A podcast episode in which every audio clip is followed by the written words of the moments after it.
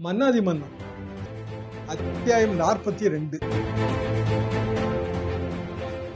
ஆயிரத்தி தொள்ளாயிரத்தி எண்பத்தி எட்டு காலகட்டத்திற்கு பிறகு சட்டமன்ற தேர்தல் நெருங்கிக் கொண்டிருந்தது. அதிமுக ஜானகி ஜெயலலிதா என்று இரண்டாக பிரிந்திருந்தது. ஆனால் ஜெயலலிதா அணிக்குள்ளேயே இன்னொரு அணி உருவாக தொடங்கியது. அதற்கு காரணம் நாவலர் வீடு. அதுதான் களமாக அமைந்தது. ஜெயலலிதாவின் பாதுகாப்புக்காக அந்த காலகட்டத்திலே திருநாவுக்கரசு இருபத்தி நான்கு கராத்தே வீரர்களை கொண்ட ஒரு பாதுகாப்பு படை அமைத்திருந்தார். ஜெயலலிதா எங்கு சென்றாலும் அந்த பாதுகாப்பு படை உடன் செல்லும். அதற்கு போட்டியாக இன்னொரு கருப்பு பூனைப்படை சாம்பல் பூனைப்படை என்று நாங்கள் எழுதி வந்தோம். அது வந்து நடராஜன் சசிகலா ஆகியோர் அவர்கள் அமைத்தது. இதில் வந்து இவர்களது தொந்தரவு என்பது கொஞ்சம் அதிகமாகவே இருந்தது. மாவட்ட செயலாளர்கள் சீனியர் தலைவர்கள் அனைவருமே அதில் அவதிப்பட்டார்கள் என்பதுதான் உண்மை. நடராஜன் அண்ணன் ஒரு ஜெயலலிதாவின் அரசியல் ஆலோசகராக அறிமுகப்படுத்தப்பட்டார். நாங்களுமே அவரைத்தான் சென்று பார்ப்போம். இதெல்லாம் நாவலர் பண்ருட்டியார் திருநாவுக்கரசன்ன சேலம் கண்ணன் போன்றோருக்கெல்லாம் இது பிடிக்கவில்லை. அவர்கள் ஏனென்றால் அவர்கள் திராவிட அரசியலில் இருந்து வந்தவர்கள். அவர்களுக்கு இந்த மாதிரியான அரசியல் வந்து அவர்கள் மனதிற்கு உவப்பாக இல்லை. ஜானகி அணியை கவிழ்க்கும் போது நடராஜன் அண்ணனின் அந்த பல்வேறு உதவிகள் எல்லாம் தேவைப்பட்டன. டெல்லிக்கெல்லாம் சென்று வந்தார். அப்போதே வந்து அவர்தான் ஜெயலலிதாவின் அரசியல் ஆலோசகர் என்று டெல்லி வட்டாரங்களிலே அறிமுகப்படுத்தப்பட்டார். டெல்லி வட்டாரங்களில் தொடர்புடைய பன்ருட்டியார் இதையெல்லாம் வந்து நாவலரிடம் கூறும்போது நாவலருக்கு அதிலே கொஞ்சம் வருத்தம். அப்போது வந்து ஒரு அரசியல் விவகார குழு இருந்தது ஜெயலலிதா அணியிலே. அதிலே வந்து நாவலர் திருநாகர் சன்னை எஸ்டிஎஸ் அவர்களெல்லாம் உறுப்பினர்கள். அவர்கள்தான் விவாதித்து முடிவெடுப்பார்கள் ஒரு மாதிரியான ஒரு கூட்டு தலைமை தான். ஆனால் திடீரென்று அதில் நடராஜ அண்ணனும் கலந்து கொள்ள தொடங்கினார். நாவலர் பன்ருட்டியார் போன்றோர் ஆலோசனை சொல்லும் போது ஜெயலலிதா அவர்கள் நடராஜனிடம் உங்கள் கருத்து என்ன? என்று கேட்பார். அவர் ஒரு கருத்து சொல்லும்போது அது சீனியர் தலைவர்களுக்கு பிடிக்கவில்லை. இதெல்லாம் நாங்களும் பத்திரிகைகளில் எழுதி வந்த விஷயம்தான். நீங்கள் என்ன நேரில் சென்று பார்த்தீர்களா? அப்படி எழுதினீர்கள் என்று கூட ஜெயலலிதா அவர்கள் பின்னால் ஒரு முறை என்னிடம் கோவப்பட்டார்கள். பொதுவாக நாடாளுமன்றம் சட்டமன்றம் இந்த இரண்டு க களங்களிலுமே தேசிய தலைவர்கள் மாநில தலைவர்கள் அவர்களை எல்லாம் அந்த தர்க்கத்தால் வாதத்தால் ரொம்ப தெரிக்க விட்டவர்கள் பன்ருட்டியார் நாவலர் போன்றவர்கள். அவர்கள் வந்து நடராஜன் அமர்ந்து ஆலோசனை சொல்வதை அவர்கள் ரசிக்கவில்லை. காரணம் அவர் அப்போது வந்து அரசு அதிகாரியாக பணியில் இருந்தார். அதுதான் உண்மை. இவர்களை பொறுத்தவரையில் இவர்கள் சீனியர் அமைச்சர்கள். அரசு பிஆர்ஓவாக பணியிலே இருந்தவர். அப்போது அவர் கிட்டத்தட்ட இணை இயக்குனர் அந்தஸ்துக்கு வந்து விட்டார் என்று நான் நினைக்கிறேன். இருந்தாலும் அவர் ஆலோசனை கூறுவதா என்கிற ஒரு புழுக்கம் இருந்தது. இது அரசியலிலே நான் தொடர்ந்து பார்த்து வருவதுதான். பொதுவாக சமதியாக இருக்கிற தலைவர்கள் ஆலோசனைகள் கூறும்போது அவை ஏற்றுக்கொள்ளப்படும். ஆனால் மற்றவர்கள் ஆலோசனை கூறினால் அது கொஞ்சம் கடினமாகத்தான் இருக்கும். நானும் கூட அப்படியான ஆலோசனைகளை கூறி பல முறை எதிர்ப்பை சம்பாதித்திருக்கிறேன். ஜெயலலிதா அவர்களின் போயஸ் கார்டன் வீட்டுக்குள் இந்த கருப்பு புனைப்படை சாம்பல் புனைப்படை இவர்களது ஆதிக்கம். அரசியல் விவாதங்களிலே நடராஜ அண்ணனின் ஆதிக்கம். இப்படியான ஒரு நிலைமையிலே வந்து சீனியர்களுக்கு இந்த அரசியல் புரியவில்லை. காரணம் அவர்கள் எம்ஜிஆர் அரசியலிருந்து வந்தவர்கள். அங்கு வந்து எம்ஜிஆர் அவர் வழிபாட்டுக்குரிய உயர்ந்த இடத்திலே இருந்த ஒரு தலைவர். அவரே கூட திமுகவில் நாவலருக்கெல்லாம் ரொம்ப அடுத்த இடத்தில் இருந்தவர் தான். இருந்தாலும் கூட நாவலர் அவரை ஆயிரத்தி தொள்ளாயிரத்தி எழுபத்தி ஏழுக்கு பிறகு ஏற்றுக்கொள்ள தொடங்கிவிட்டார். அமைச்சரவையிலும் பங்கு வைத்தார் பொறுப்பு முதலமைச்சராகவும் இருந்தார்.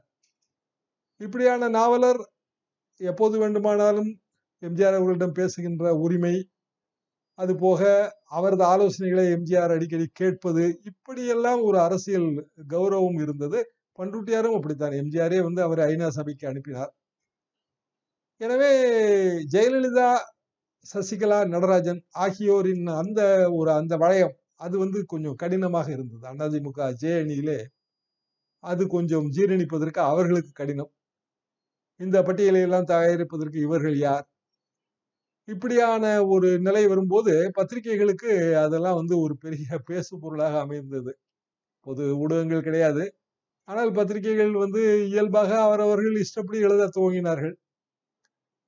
எனவே சசிகலா நடராஜன் ஆகியோர் வந்து இதில் வரக்கூடாது என்கிற ரீதியிலே தலைவர்கள் வந்து ஜெயலலிதாவிடம் கூற ஆரம்பித்தார்கள். இதை வந்து நால்வர் அணி சார்பாக முதலில் சொல்லியது திருநாகரசன் அண்ணன் தான். பின்னாட்களிலே நானும் அவரும் வந்து ரொம்ப மனம் விட்டெல்லாம் பேசிக் கொண்டிருப்போம். அப்போது ஜெயலலிதா அவரிடம் அவர் திருநாகரசன் கூறியது வந்து சசிகலாவும் நடராஜனும் என் குடும்ப நண்பர்கள். என் நலம் விரும்பிகள். அவர்களை கட்சியை விட்டு அல்லது எனது வீட்டை விட்டு நீக்குகிற பேச்சுக்கே இடமில்லை என்று அடித்து கூறிவிட்டார். பிறகு எனக்கு என்ன சொல்வதென்றே புரியவில்லை. பிறகு நான் கொஞ்சம் ஒதுங்கி கொண்டது துவங்கினேன். எனது அந்த பாதுகாப்பு படையையும் நான் விலக்கிக் கொள்ள துவங்கினேன் என்று திருநாவுக்கரசன் அப்போது கூறினார்கள். அப்போதுதான் நமது எம்ஜிஆர் இப்போது டாக்டர் நமது எம்ஜிஆர் சசிகலா அவர்களது ஆதரவிலே அது இயங்கி வருகிறது. நமது எம்ஜிஆர் பத்திரிகையை அப்போதுதான் ஜெயலலிதா அவர்கள் துவங்கினார்கள் கட்சிக்கான பத்திரிகை என்றுதான் சொல்லப்பட்டது. ஆனால் வந்து சசிகலா நடராஜன் திவாகரன் ஆகியோரின் பெயர்கள் அந்த பங்குதாரர்கள் பட்டியலில் இருந்தது. அப்போது ஜேஎனியின் பொருளாளர் திருநாகரசன் ஆனால் அவர் எனக்கு கட்சி வரவு செலவெல்லாம் ஒன்றும் தெரியாது. ஜெயலலிதா பெயரிலே வந்து பணம் எடுத்து செலவு செய்த நடராஜன் அவர்கள்தான் என்று அவர் கூறிவிட்டார். இப்படியான ஒரு மோதல் ஜே அணிக்குள் தொடர்ந்து இருந்தது. இதுல வந்து நாவலர் பண்ருட்டியார் அரங்கநாயகம் திருநாவுக்கரசு இவர்கள் எல்லாம் கிட்டத்தட்ட தனி அணி. நீங்கள் பின்னால் பார்த்தீர்கள் என்றாலும் அதாவது எண்பத்தி ஒன்பது காலகட்டத்திலும் சரி தொண்ணூத்தாறு மீண்டும் ஒரு முறை அதிமுக அது பிளவுபட்ட போதும் சரி. இந்த அணி வந்து தனியாகவே இருந்திருக்கும். அது போக இந்த அணியில் இருந்தவர்கள் பெரும்பாலும் வந்து இன்றைக்கு அதிமுகவில் இல்லை. திருநாவுக்கரசன் அதற்கு பிறகு பிஜேபிக்கு போய் மத்திய இணையமைச்சராக ஆகி ராஜ்யசபா எம்பியாக இருந்து அதற்கு பிறகு இப்போது காங்கிரஸ் கட்சியின் எம்பியாக இருக்கிறார். K. K. S. S. R. Muthusamy போன்றோரெல்லாம் திமுகவிலே அமைச்சர்களாக வலம் வருகிறார்கள். அது போக திமுகவில் ஏராளமான பேர் இந்த மாதிரியான பிரச்சனைகளால் அந்த அதிமுகவின் ஜெயலலிதா அணியில் இருந்தும் அதற்கு பிறகு அதிமுக ஒன்றாக சேர்ந்த பிறகும் வெளியேறியவர்கள் தான் இப்படியான ஒரு சூழ்நிலையில் வந்து தேர்தலுக்கான கூட்டணி வியூகம். இதுல வந்து காங்கிரஸ் கட்சியோடு கூட்டணி வைத்தால் வெற்றி. கிட்டத்தட்ட அனைவரின் கருத்து இதுதான். ஆனால் அதுவே வந்து நடராஜன் அவர்கள் காங்கிரஸ் கூட்டணி என்பதற்காக ஒரு தனி முயற்சி. நேரடியாக சென்று பூட்டா சிங் போன்றோரை எல்லாம் பார்ப்பது டெல்லியிலே இப்படி அவர் முயற்சி தனியாக இருந்தது. நாவலரும் பண்ருட்டியாரும் இங்கிருந்தே காங்கிரசுடன் கூட்டணி என்றுதான் அவர்கள் கூறி வந்தார்கள். ஆனால் அவர் காங்கிரஸ் கட்சியில் சேர்ந்து விடுவார்கள் என்று ஒரு வதந்தி கிளப்பப்பட்டது. அப்போது புதுக்கோட்டையில் திருநாகரசு அவர் ஏதோ ஒரு குடும்ப வேலைக்காக சென்றிருந்தார். திருச்சியிலே மூப்பனார் அவர்கள் ஒரு மாநாடு நடத்தி கொண்டிருந்தார். அதாவது இதுல வந்து காங்கிரஸ் கட்சி பெரிய டபுள் ரோல் ஆடியது. அதாவது ஜானகி அம்மையாருக்கு ஆதரவு கொடுப்போம் என்று சொல்லி அதனால்தான் மெஜாரிட்டி இல்லாத நிலைமையில் ஜானகி அம்மாள் ஆட்சி அமைத்தார். ஆளுநரும் அதனால்தான் அவரை ஆட்சி அமைக்க அழைத்தார். ஆனால் கடைசி நேரத்திலே காங்கிரஸ் கட்சி மூப்பனரை முதல்வராக்குவோம் என்று சொல்லி அது ஆதரவு தரவில்லை. எம்ஜிஆர் ட்ரூ லெகசி என்று ஒரு வார்த்தையை பயன்படுத்தியது. அதே போல வந்து ஜெயலலிதா அணியோடு கூட்டணி வைத்துக் கொள்ள வேண்டும் என்று வரும்போது காங்கிரஸ் கட்சி என்ன நினைத்தது என்றால் மீண்டும் காங்கிரஸ் ஆட்சியை வந்து தமிழ்நாட்டில் அமைப்பதற்கு இது ஒரு வாய்ப்பு. எனவே காங்கிரஸ் கட்சிக்கு அதிக இடம். ஜெயலலிதா அணிக்கு கொஞ்சம் குறைந்த இடம். காங்கிரஸ் கட்சி முதல்வர் பதவியை வகிக்கும். இப்படி எல்லாம் பல்வேறு நிபந்தனைகளை கூறி அந்த கூட்டணி ஏற்பட விடாமல் பார்த்து கொண்டார்கள். காங்கிரஸ் கட்சியின் மூத்த தலைவர்களுக்கும் இதில் பொறுப்பு இருக்கிறது. மூப்பனார் நடத்துகிற மாநாடு கிட்டத்தட்ட அப்படியான ஒரு மாநாடு தான். அந்த மாநாட்டுக்கு வந்து உதவி செய்யத்தான் திருநாவுக்கரசு போயிருக்கிறார் என்று ஜே அணியில் பரப்பப்பட்டது. சேலங்கண்ணன் அவர் வந்து எனக்கு ரொம்ப நண்பர். அவர் சேலம் பகுதியிலே வந்து மிகுந்த செல்வாக்கு பெற்ற தலைவர். அதிமுகவின் சீனியர் எம்ஜிஆர் காலத்து தலைவர். அவர் வந்து ஜெயலலிதாவோடு நெருக்கமாக இருந்தார். இன்னும் சொல்லப்போனால் அதிமுகவில் ஜெயலலிதா அவர்களுக்கு எதிராக பிற தலைவர்கள் இருந்தபோது ஜெயலலிதாவுக்கு ஆதரவாக இருந்தவர் வந்து சேலம் கண்ணன். அதை வைத்து அவரிடம் ஜெயலலிதா ஜெயலலிதாவிடம் அவருக்கு பெரிய செல்வாக்கு இருக்கிறது என்றுதான் நாங்கள் பத்திரிகையாளர்களே நாங்கள் அப்படித்தான் நம்பினோம். போய் அவரிடம் கேட்கவும் செய்வோம். என்ன நடக்கிறது என்பதை கேட்கவும் செய்வோம். நடராஜன் அவர்கள் அதை எப்படி பார்த்தார் என்றால் பத்திரிகையாளர்களோடு தொடர்பு வைத்துக் கொள்கிறார். ஜெயலலிதாவின் உள் விவகாரங்களை அந்தரங்க விவகாரங்களை போயஸ் கடனை என்ன நடக்கிறது எல்லாம் எப்படி வெளியே வருகிறது என்றால் சேலங்கண்ணன் சொல்லித்தான் என்று அவர் அப்படியாக அதை சித்தரித்தார். இப்படி வரும்போது ஜெயலலிதா அவர்கள் அனைவரையும் தள்ளி வைக்க துவங்கினார். அப்போது ஜெயலலிதா அவர்களுக்கு புரட்சி செல்வி என்றுதான் வந்து பட்டம். புரட்சி செல்வி ஜெயலலிதா தாய் பத்திரிகையில் எழுதும்போதும் அப்படித்தான். புரட்சி செல்வி என்றுதான் நாங்கள் தலைப்பு வைப்போம். புரட்சி செல்வி கடிதங்கள் என்றுதான் வந்து அவர் கடி அந்த கடிதம் எழுதுவார். இதெல்லாம் வந்து எம்ஜிஆர் அவர்கள் இருக்கும் வரை. எம்ஜிஆர் அவர்கள் மறைந்த போது எம்ஜிஆரோட இந்த புரட்சி தலைவர் பட்டம் போனது. அப்படி என்றால் இப்போது ஜெயலலிதா புரட்சி தலைவி என்று கூற துவங்கினார்கள். அந்த படத்தை வழங்கியது நடராஜன் அண்ணன் என்று கூறுவார்கள். உறுதியாக தெரியாது எனக்கு. ஆனால் நாவலருக்கு அது ரொம்ப கடினமாக இருந்தது. காரணம் வந்து அவர் அண்ணாவோடு இருந்தவர். புரட்சி தலைவி என்று ஜெயலலிதாவை அழைப்பதிலே அவருக்கு நெருடல் இருந்தது. அவர் என்று இல்லை அரங்கநாயகம். நாவலர் மட்டுமல்ல கட்சியின் மூத்த தலைவர்கள் எஸ்டிஎஸ் அரங்கநாயகம் பன்ருட்டியார் ஆகியோருக்குமே அதிலே கொஞ்சம் நெருடல் இருந்தது.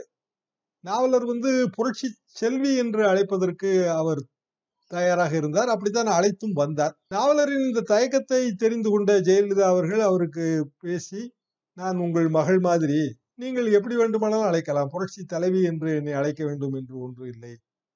நீங்கள் புரட்சி செல்வி என்றே அழையுங்கள் என்றெல்லாம் கூறினார். இதெல்லாமே வந்து நாங்கள் பத்திரிகைகளில் எழுதி வந்த செய்திதான் இப்படியான சூழ்நிலையிலே ஒரு அரசியல் விவகார குழு கூட்டம் அதை நடத்துவதாக ஜெயலலிதா முடிவெடுத்தார். தலைமை கழகத்திலே. அதாவது அப்போது தலைமை கழகம் பூட்டப்பட்டிருந்தது.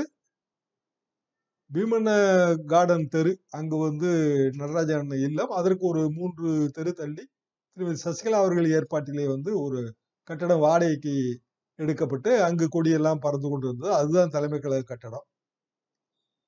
இந்த அரசியல் விவகார குழு கூட்டத்திற்கு இப்போது என்ன அவசரம் என்று ஒரு கேள்வி எழுந்தது. தேர்தல் தேதி அறிவிக்கப்படவில்லை. ஆனால் ஜெயலலிதா அதை நடத்தியே தீர்வது என்கிற ரீதியிலே இருந்தார். சீனியர்கள் போகவில்லை. அது பெரிய பிரச்சனையானது. சரி மறுநாளும் அதே கூட்டம் என்று ஜெயலலிதா அறிவித்தார். பெரிய பரபரப்பான செய்திகள் அதெல்லாம். சீனியர்கள் அப்போதும் போகவில்லை. அதாவது நாவலர் பண்ருட்டியார் உள்ளிட்ட மூத்த தலைவர்கள். உடனே அவர்களுக்கு விளக்கம் கேட்டு ஜெயலலிதா ஒரு நோட்டீஸ் அனுப்பினார். இது ஒரு பெரிய பிரச்சனையாக மாறியது தலைவர்களுக்கான ஆத்திரம். எனவே அவர்கள் அது ஒரு புதிய அணியாகவே மாறிவிட்டது. நால்வர் அணி என்று பெயர். நாவலர் பண்ருட்டியார் அரங்கநாயகம் திருநாவுக்காசு இதில் வந்து அது சசிகலாவுக்கு எதிரான அணியாக மாறியது. அதுதான் வந்து அந்த ஆயிரத்தி தொள்ளாயிரத்தி எண்பத்தி எட்டின் சரித்திரம். சசிகலா நடராஜன் ஆகிய இரண்டு பேருக்கும் எதிரான அணியாகவே மாறியது. நால்வர் அணி என்றே தலைப்பிட்டு செய்திகள் வெளிவர தொடங்கின. நால்வரின் சார்பாக கடைசியிலே நாவலர் அவர்கள் எண்பத்தி ஒன்பது தேர்தலிலே போட்டியிட்டு சுயேட்சையாக எந்த ஒரு ஆயிரம் ஓட்டு கூட வாங்கவில்லை. அது தனியான ஒரு விஷயம். நாவலர் மீது ஜெயலலிதா அவர்களுக்கு மதிப்பு இருந்தது என்பதிலே சந்தேகமே கிடையாது. பிற்காலத்திலே வந்து அதிமுக வெள்ளி விழா மலர் போடும்போது ஆயிரத்தி தொள்ளாயிரத்தி தொண்ணூத்தி எட்டு மலர் போட்டது நான். அந்த மலரை வந்து நாவலரை வெளியிட சொன்னார். நாவலர் அவர்கள் வெளியிட ஜெயலலிதா அவர்கள் பெற்றுக்கொள்வது போல அருகில் நான் நிற்பது போல ஒரு புகைப்படம் இருக்கிறது. நாவலர் மீது பெரிய மரியாதை அதற்கு அவருக்கு அமைச்சரவையில் இடம் இப்படியெல்லாம் பின்னால் வந்து சமாதானமானது.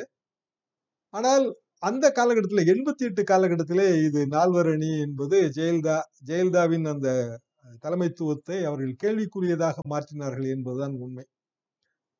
கே கே சார் இந்த அரசியலிலே வந்து அவர் கொஞ்சம் கொஞ்சமாக விலக தொடங்கினார். ஜெயலலிதாவை சுற்றி ஒரு வளையம் அதில் பெரிய பிரச்சனைகள்லாம் ஆனது. ஒரு முறை வந்து நாவலர் வயிற்றை வயிற்றில் கை வைத்து தள்ளி விட்டார்கள் தஞ்சாவூர் மாநாடு என்று நினைக்கிறேன். அதில் பெரிய சிக்கல். அவர் வந்து தள்ளிவிட்ட பாதுகாப்பு படை வீரர்களுக்கு அவர் ஒரு அடி கொடுக்க இப்படி பன்ருட்டியாருக்கும் இதே மாதிரியான ஒரு மூக்கிலே அடிபட்டது. இப்படியான ஒரு நிலைமை ஏற்பட்டது. இது அதாவது ஜெயலலிதா மாதிரியான ஒரு பெண் தலைவருக்கு பாதுகாப்பு என்பது மிகவும் தேவை. அதை நாம் இல்லை என்று சொல்ல முடியாது. ஆனால் அவர்கள் அரசியல் ரீதியாக அவர்கள் வரும்போது அந்த அரசியல் காய்கள் நகர்த்துதலிலே சில பிரச்சனைகள் இருக்கின்றன.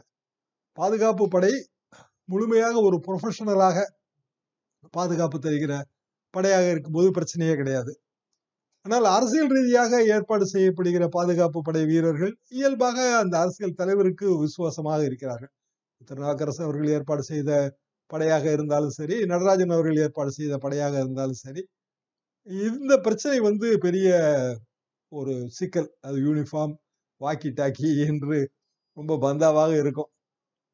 ஜெயலலிதா அவர்கள் எங்கு போனாலும் வருங்கால முதல்வரே வருக என்கிற ரீதியிலே போஸ்டர்கள் வருங்கால முதல்வர் என்கிற பட்டமே எப்போதுமே பல்வேறு வகையான ஈகோக்களைத்தான் கிளறுகின்றன என்பது எனது எண்ணம். நடராஜன் அவர்களுக்கும் வருங்கால முதல்வரே வருக என்று போஸ்டர் அடித்து ஒட்டி கடைசியிலே ஜெயலலிதா அவரை தன் வளையத்திலிருந்தே விலக்கி வைத்தார். இது பின்னால் நடந்த சம்பவம் தொண்ணூத்தி ரெண்டு தொண்ணூத்தி மூணு.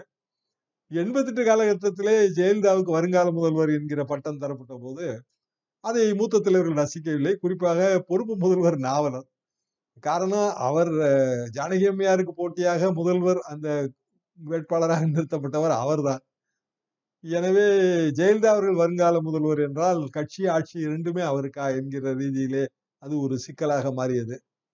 ஆஹ் அந்த கருப்பு பூனை அது அது தனியாக ஒரு முரட்டு விசுவாசமாக நடந்து கொண்டே இருந்தது. தொண்டர்களை எல்லாம் உதைத்து தள்ளுவது இப்படியான ஒரு விஷயம். கொஞ்சம் ஜூனியர் அமைச்சர்கள்லாம் கால் கெடுக்க காத்திருக்க வேண்டிய நிலைமை எல்லாம் ஏற்பட்டது. இது பாதுகாப்பு படை இந்த கூட்ட நெரிசல் ஜெயலலிதாவை பார்ப்பதற்கென்று பெரிய கூட்டம் கூடும். எண்பத்தி எட்டு காலகட்டத்திலே ஜெயலலிதா அவர்கள் சிந்தாமணி திருச்சி சிந்தாமணியில் அந்த தேர்தல் பிரச்சார துவக்கம் அண்ணா சிலைக்கு மாலை அணிவித்து விட்டு தேர்தல் பிரச்சாரத்தை துவக்கி அப்படியே ஒரு நான்கு நாளோ என்னமோ தஞ்சாவூர் தஞ்சாவூர் நோக்கி ஒரு பெரிய பயணம். சின்ன சின்ன ஊர்களில் கூட அவர் நிற்பார். எங்கு கொடியேற்ற சொன்னாலும் கொடியேற்றுவார். வேனுக்கு மேலே எம்ஜிஆர் பாணியிலே வந்து வணக்கம் வைத்து பேசுவார். சில நேரங்களில் சாலையோர தேநீர் கடைகளில் எல்லாம் தேநீர் அருந்துவார். டிடிவி தினகரன் அவர்கள் அப்போது மிக இளைஞராக அவருடன் இருப்பார். இதெல்லாம் நாங்கள் நேரடியாக பார்த்த விஷயங்கள். ஆனால் சீனியர் தலைவர்கள் அவர்களெல்லாம் கட்சி கூட்டங்களில் பேசி அது வேறு மாதிரியான ஒரு அரசியல். இந்த அரசியலுக்கு அவர்கள் அவர்கள் மனநிலை பொருந்தி வரவில்லை என்பது நான் இப்போது இத்தனை வருடங்கள் கழித்து நினைத்து பார்க்கிறேன். கிட்டத்தட்ட இதெல்லாம் நடந்து முப்பத்தி மூன்று வருடம் ஆகிவிட்டது. முப்பத்தி மூன்று வருடம் கழித்து இதையெல்லாம் நினைத்து பார்க்கும்போது சீனியர் தலைவர்களின் ஒரு புழுக்கம் என்பது அவர்கள் வந்த பாதை வேறு இந்த பாதை வேறு. இந்த இதற்கிடையில இருக்கிற முரண்பாடு தான் இதற்கெல்லாம் காரணம். கடைசியிலே வந்து சீனியர் தலைவர்கள் அவர்கள் தலைமை கழகத்துக்கு சென்று பேசுவதையே குறைத்து கொண்டார்கள். போயஸ் கார்டனை பொது இடமாக வைத்து போவதையும் அவர்கள் விரும்பவில்லை. ஆனால் நாவலர் வீட்டிலே சந்திக்க தொடங்கினார்கள். இப்படியான நிலைமையிலே வந்து நடராஜன் அவர்கள் சசிகலா அவர்கள் அவர்களது உதவியும் ஜெயலலிதாவுக்கு தேவைப்பட்டது. இன்னும் சொல்லப்போனால் பிற்காலகட்டத்திலே ஜெயலலிதா அவர்கள் என்னிடம் பேசும்போது எனக்கு யார் இருக்கிறார்கள்? எனக்கு நான் ஒரு கூட்டம் கிளம்புவதாக இருந்தாலும் கூட எனது உடைகளை எல்லாம் எடுத்து வைப்பதற்கு ஒரு ஆள் வேண்டுமே. திருமதி சசிகலா நடராஜனை தவிர வேறு யாரால் அதை செய்ய முடியும்? உங்கள் மனைவி உங்கள் மகளை நீங்கள் அனுப்ப முடியுமா? என்றெல்லாம் கேட்பார். அதிலே கூட ஒரு நியாயம் இருப்பதாகத்தான் நான் நினைப்பேன். பெண் தலைவர்களுக்கு குறித்தான ஒரு பெரிய பிரச்சனை இது. நாவலரை சமாதானப்படுத்துவதற்கு ஜெயலலிதா அவர்கள் முயற்சித்தார்கள் என்பதில் எந்த சந்தேகமே இல்லை.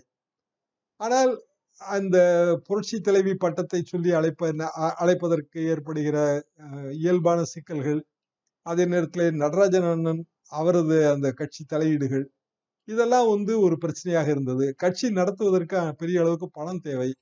அந்த பணத்தை ஏற்பாடு செய்யும் போது நாவலர் அவர்கள் பண்ருட்டியார் அவர்களால் அது முடியவில்லை. நடராஜன் அவருக்கு நிறைய நண்பர்கள் அவர்தான் அந்த ஏற்பாடுகளை எல்லாம் செய்தார். ஆஹ் அப்போது நம்பிக்கை வாக்கெடுப்பிலேயே எம்எல்ஏக்களை வந்து தக்க வைப்பதற்கான முயற்சிகள் அதே நேரத்திலே வந்து அப்போது சட்ட அமைச்சர் மாதவன் அவர்கள் வந்து ஜானகிக்காக திமுகவிடமே ஆதரவு கேட்டார். ஆஹ் உள்துறை அமைச்சர் பூட்டா சிங்கோடு நடராஜன் அவர்களுக்கு இருந்த நெருக்கம் இப்படி பல பிரச்சனைகள் அதில் இருந்தன. ஆக தலைமை கழக கட்டடம் யாருக்கு சொந்தம்? அந்த வழக்கு நடந்து கொண்டிருந்தது. பல்வேறு வழக்குகள் அது அதற்காக ஏற்பட்ட செலவுகள் இப்படியான பல பிரச்சனைகள். இதுல வந்து நடராஜன் அவர்கள் அவர்களின் பணி என்பதும் அதிமுகவுக்கு முக்கியம். அதாவது ஒரு கட்சி இருப்பதென்றால் அதுல வந்து பல நேரங்களிலே தலைவர்கள் முன்வரிசை சிப்பாய்கள் இது போக வியூக நிபுணர்களும் தேவைப்படுகிறார்கள் வியூகவியலாளர்கள். இன்றைக்கு வந்து அதெல்லாம் ப்ரொஃபஷனலாக மாறிவிட்டது. வியூகவியலாளர்கள் அவர்கள் பெரிய அளவுக்கான ஒரு ஒப்பந்த அடிப்படையிலே பணியாற்றுகிறார்கள். அன்றைக்கு அப்படியான ஒரு நிலை கிடையாது. எனவே இயல்பாக அஹ், நடராஜன் அவர்கள் திராவிட அரசியலில் இருந்து வந்தவர் ஒரு வியூக நிபுணர். ஆனால் திராவிட அரசியலின் ஆணிவேர் நாவலர் போன்றவர்கள் பண்ருட்டியார் போன்றவர்கள் இவர்களுக்கு இடையே வந்து அந்த புரிந்துணர்வு இல்லை. இரட்டை இலை சின்னம் யாருக்கு என்கிற பிரச்சனையும் விபரீதமாக மாறிக்கொண்டே இருந்தது. இதை ஒட்டி தேர்தல் ஆணையத்திலே ஒரு பெரிய தாவா தேர்தல் தேதியும் நெருங்கி கொண்டிருந்தது. அடுத்து வரவிருந்த விஷயங்களை எல்லாம் அடுத்த அத்தியாயங்களிலே பார்ப்போம். இந்த காலத்து இளைஞர்கள் வந்து பழைய விஷயங்களை இப்போ நம்ம சரித்திரம் படிக்கிற மாதிரி நம்முடைய பழைய நம்ம நாட்டில் நடந்தது. தலைவர்கள் எப்படி எப்படி வந்து ஆட்சி செஞ்சாங்க என்னென்ன சாதுரியத்தை பயன்படுத்தினாங்க அப்படிங்கிறத இந்த- காலத்து இளைஞர்கள் வந்து தெரிந்து கொள்ள வேண்டும். அப்படிங்கிற ஒரு எண்ணத்தில் தான் வந்து எம்ஜிஆரை பற்றிய சில சுவையான தகவல்களை நம்ம சொல்கிறோம் அன்பார்த்த தமிழ் நெஞ்சங்களே மன்னாதி மன்னன் வரலாற்று தொடர் ஒவ்வொரு செவ்வாய் மற்றும் வெள்ளி மாலை ஐந்து மணிக்கு உங்கள் எம்ஜிஆர் யூடியூப் சேனலில் பதிவேற்றப்படும். காண தவறாதீர்கள். சேனலை சப்ஸ்கிரைப் பண்ணிட்டீங்களா? பண்ணலனா மறக்காம சப்ஸ்கிரைப் பண்ணுங்க. சப்ஸ்கிரைப் பட்டனையும் பெல் ஐக்கனையும் உடனடியாக கிளிக் பண்ணுங்க.